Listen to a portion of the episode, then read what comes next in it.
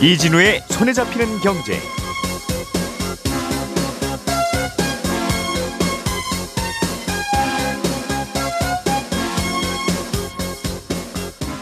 안녕하십니까 이진우입니다. 정부와 여당이 국민들을 대상으로 코로나 피해에 대한 지원금을 주는 방안을 어, 추진 중인데요. 지급 범위, 방법 여전히 좀 정해지지 않고 있습니다. 어디까지 진행되고 있는지 잠깐 중간 정리를 좀 해보겠습니다. 요즘 국제 유가가 앞으로 계속 더 오를 것 같다는 전망이 슬슬 나오고 있는 것 같습니다. 물론 뭐 지금이 고점이라는 전망도 함께 있긴 합니다만 앞으로도 계속 더 오를 것 같다는 전망의 배경 중에 하나는 사우디아라비아와 아랍에미리트 두 산유국의 갈등 때문이라는군요. 이 두 나라 사이에 무슨 일이 벌어지고 있길래 국제 유가가 오른다는 건지 조금 더 자세하게 살펴보겠습니다. 집을 살 때 정부에서 지원을 해주는 적격 대출이라는 정책 금융 상품이 있죠. 정부가 해주는 다른 대출에 비해서도 상대적으로 조건이 좀 덜 까다로워서 수요가 늘고 있는데 반대로 공급 규모는 점점 줄고 있습니다. 어떤 이유 때문인지 적격 대출에 대해서 좀 알아보겠습니다. 7월 8일 목요일 손에 잡히는 경제 광고 듣고 시작하겠습니다. 우리가 알던 사실 그 너머를 날카롭게 들여다봅니다. 평일 아침 7시 5분 김종배의 시선 집중.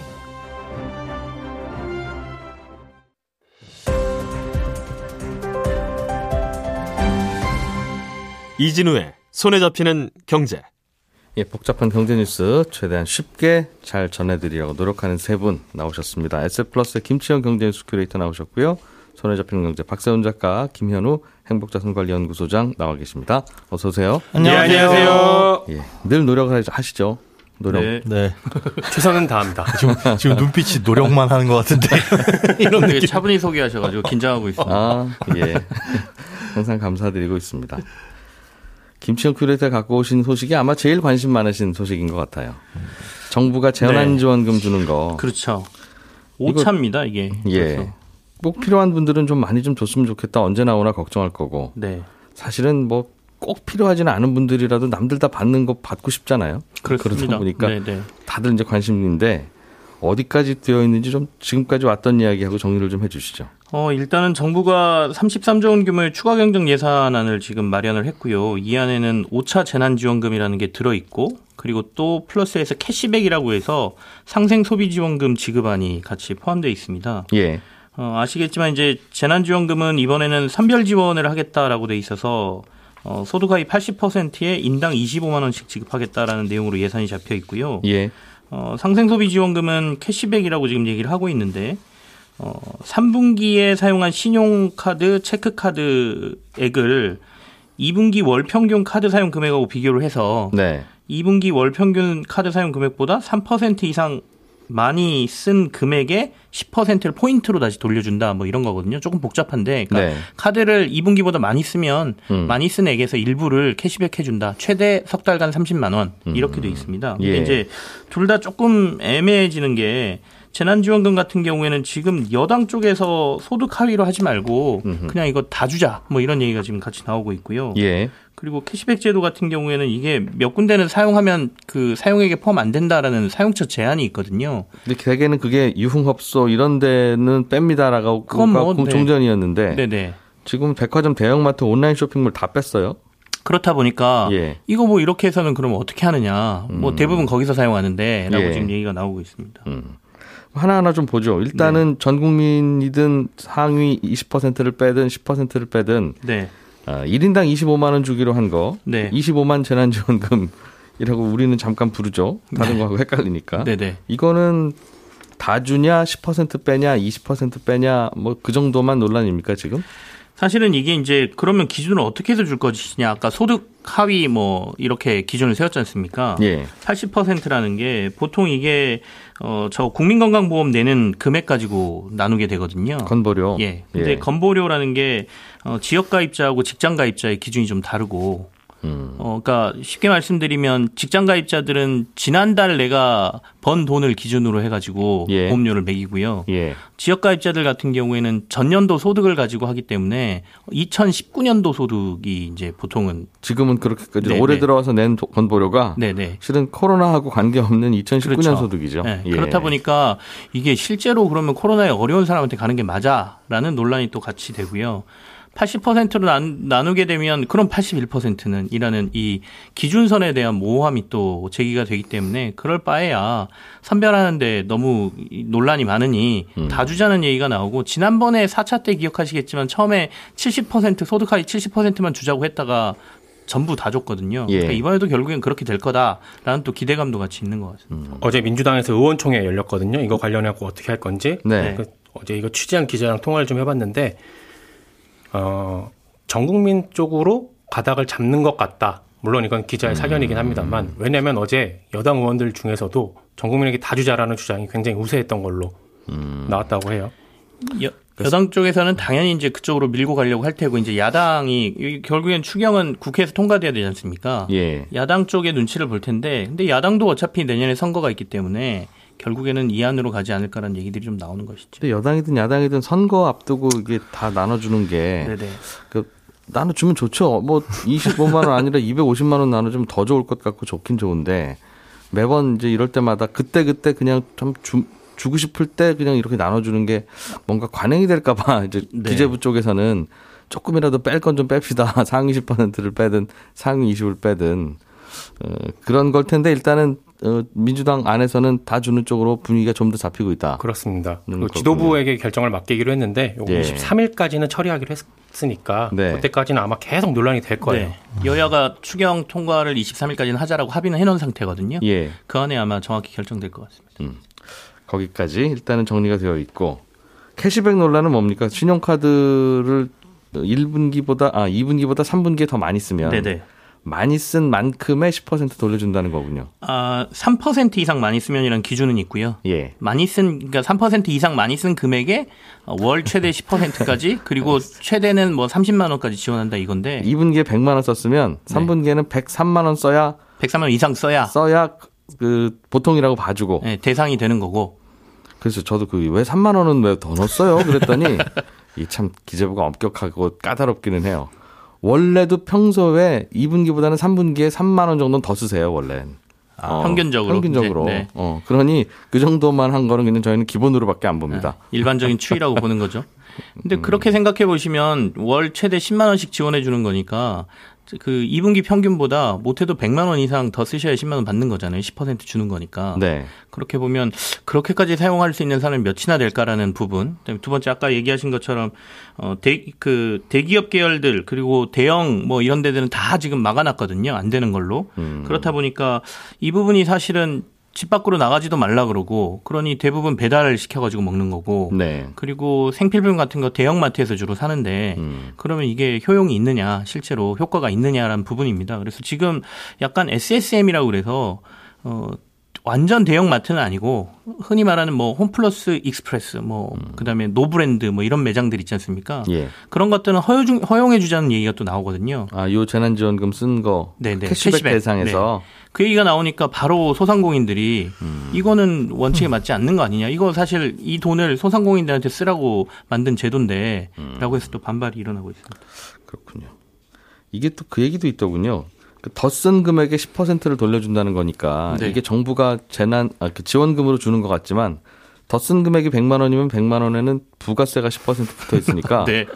국민들이 10% 국민들이 더 쓰는 만큼의 10%는 정부가 부가세로 걷어가거든요. 네. 그 돈 다시 돌려주는 거라서 이게 전반적으로 보면 이 정부 주머니에서 더, 더 나오는 게 맞나? 이제 이런 소비 진작이 일번 목표고 사실 타겟은 아까 말씀드린 대로 소상공인 쪽으로 돈이 좀 흘러 들어갔으면 하는 건데 캐시백이 그런 효과를 내기에는 조금 미진하다는 지적이고요. 여기에 더군다나 지금 기재부하고 금융위하고 서로 이 일 안 하려고 좀 싸우는 모습도 보여주고 있어서 예. 그러니까 아까 말씀드린 대로 어 카드 사용하고 이런 것들 금액을 보는 거는 금융위 소관 아니냐. 음, 어, 아니 이 제도는 기재부에서 만들어 놓고 왜 금융위한테 하라 그러냐. 음. 또 약간 이런 것도 있습니다.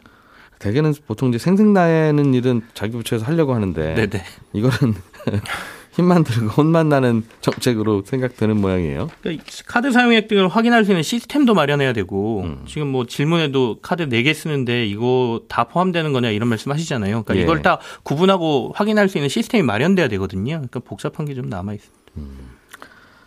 자, 결정은 언제 된다는 거예요, 여기? 일단은 23일 날 추경 통과시켜야 되니까 그 안까지는 기준이나 이런 것들은 다 결정될 것 같습니다. 음, 며칠 안, 한 2주 남았네요. 네네. 알겠습니다. 어, 전, 1862님이 질문 보내주셨네요. 어, 문자로 네. 카드를 4개 쓰시는 분인데 이게 4개의 총 카드 금액 다 더해서 합산하는 건지 아니면 카드사마다 다른 건지 아 이것도 중요하겠네요. 즉 A 카드는 20%를 더 썼는데 네네. B 카드는 뭐 깜빡 주머니에 안 넣고 나와서 1분 2분기보다 한 10%덜 썼으면 그 소득 공제할 때도 카드액 이런. 다 합산하시지 않습니까? 예. 그죠? 그러니까 이것도 이제 합산할 수 있는 시스템을 8월까지 마련하겠다라고 돼 있거든요. 음. 그러니까 그 부분도 합산으로 생각하시면 될 것 같습니다. 음, 총 합이고 나중에 네. 받을 때는 본인 카드들 중에 주간 카드 하나 정해서 거길로 네. 캐시백 받는 걸로 아, 추진하고 있습니다. 캐시백은 하나로 한 카드로 들어오고 네. 내가 쓴 거는 여기저기 다 합치고 네. 네. 신청할 때 주간 카드사 정하시면 됩니다. 오, 잘하시네요. 다 정, 다 정해진 것 같지 맞지? 어, 그럼 현금 영수증은요? 잘 모르겠습니다. 아유 정말. 국제유가 얘기 좀 보겠습니다, 박 네. 작가님. 배럴당 어젯밤 보니까 이제 저 WTI 기준으로 73달러? 네. 뭐 그렇더군요. 네. 이게 코로나19 이전에는 60달러 60달러 선이었으니까 정도였죠. 꽤 많이 올랐죠. 네. 계속 오를 거라는 전망도 일각에서 나오는데 그 네. 이유가 아랍에미리트 때문이다. 네. 무슨 얘기입니까? 산유국들 모여가지고 기름을 더 생산할지 아니면 덜 생산할지 결정하는 게 OPEC이라는 곳이잖아요. 예. 주말 사이에 OPEC 회원들이 모여서 회의를 하려고 했는데 취소가 되고 이게 지금 계속 취소가 되고 있는 겁니다. 음. 예. 이유는 조금 전에 말씀하신 어, 아랍에미레이트 때문인데 OPEC 내에서 목소리가 가장 큰 게 사우디아라비아예요. 그 예. 사우디아라비아는 석유 공급을 이제 좀 늘리자. 음. 늘리는데 한 번에 확 늘리지는 말고 예. 우리가 조금씩 조금씩 늘립시다라는 입장이에요. 대부분 여기 동의를 하고 있는데 지금은 다이어트를 하고 있는 거죠. 이 하- 그렇죠. 산유국들이 네. 감산을 꽤 많이 했는데 슬슬 이제 조금씩만 한 숟갈씩만 더 먹자 우리. 그렇습니다. 그러고 있는 거고. 네, 예. 아랍에미레이트는 싫다. 음. 난 많이 먹을랜다 한 번에 한 다섯 숟가락은 더 먹어야 되겠다 네. 지금보다. 물 들어오니까 노 젓겠다라는 예. 음. 입장입니다.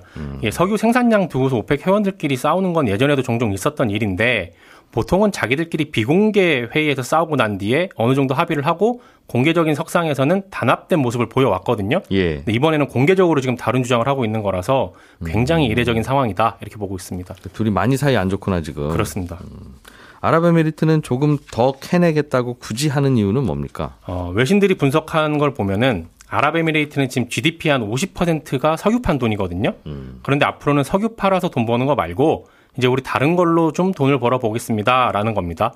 근데 다른 걸로 돈을 벌기 위한 일종의 투자 자금이 필요하겠죠. 예. 그 투자 자금을 석유를 빨리 많이 팔아서 충당하려고 하는 겁니다. 딜레마네요. 그러니까 탈석유를 위해서 빨리 석유를 더 캐야 되는. 석유 생산과 판매량을 늘려서 석유 의존도를 낮추는 데 필요한 투자를 확대하겠다. 아. 이런 전략인 거예요. 아, 나 진짜 아르바이트 하기 너무 힘들어. 아르바이트 안 하고 싶어 하면 아르바이트를 열심히, 열심히 해서 합니다. 돈을 모아야 되니까. 그래서 이미 석유 뽑는 시설을 대규모로 증설을 해뒀거든요. 그런데 갑자기 사우디아라비아가 그래서. 많이 팔면 안 돼, 조금씩 팔아야 돼 라고 하니까 안 돼, 우린 강하게 반대라고 하는 겁니다. 그래서 뭐 조금 증, 그, 증산을 조금씩은 하되 천천히 하자. 네. 어떻게 될지 모르니까 네. 갑자기 또 다 캐면 석유값 뚝 떨어진다 하는 사우디의 말도 이해가 되고 네, 아랍에미리트 입장도 이해는 되네요. 이해는 됩니다. 그리고 투자 많이 받아놨거든요, 아랍에미레이트가 지금. 음. 예. 그렇기 때문에 빨리 뭔가 성과를 보여주지 않으면 투자금이 또 빠지기 때문에 음. 마음이 급하죠. 마을에 있는 낡은 마을 재건축하고 재개발할 때도 나는 작년에 새 집 지었어. 나는 다시 안 할 거야 하는 분도 있고 네, 지금 빨리 안 하면 나 다음 주쯤에 집 살것 같아 하는 분도 있고 있죠. 막 같은 마을이니까 이제 만나서 회의해야 되는데 항상 서로 입장이 다르네요. 그렇습니다. 그래서 그래서 어떻게 될 것 같다는 건가요? 일단은 아랍에미레이트 입장에서는 불리할 게 없어 보인다는 평이 나옵니다. 사우디아라비아가 만약에 아랍에미레이트 안을 받아들이면 그 자체로 좋은 거고 음. 만약에 합의가 안 된다고 하면 아랍에미레이트는 독자 노선 걷는 겁니다. 혼자 더 많이 캐서 팔아요? 그럴 수도 있습니다. 합의를 깨는 거죠. 그럼 이러나 저러나 석유는 더 많이 캐지겠네요. 네. 그러나 예. 아랍에미레이트가 정말로 독자 노선을 걸을 것이냐.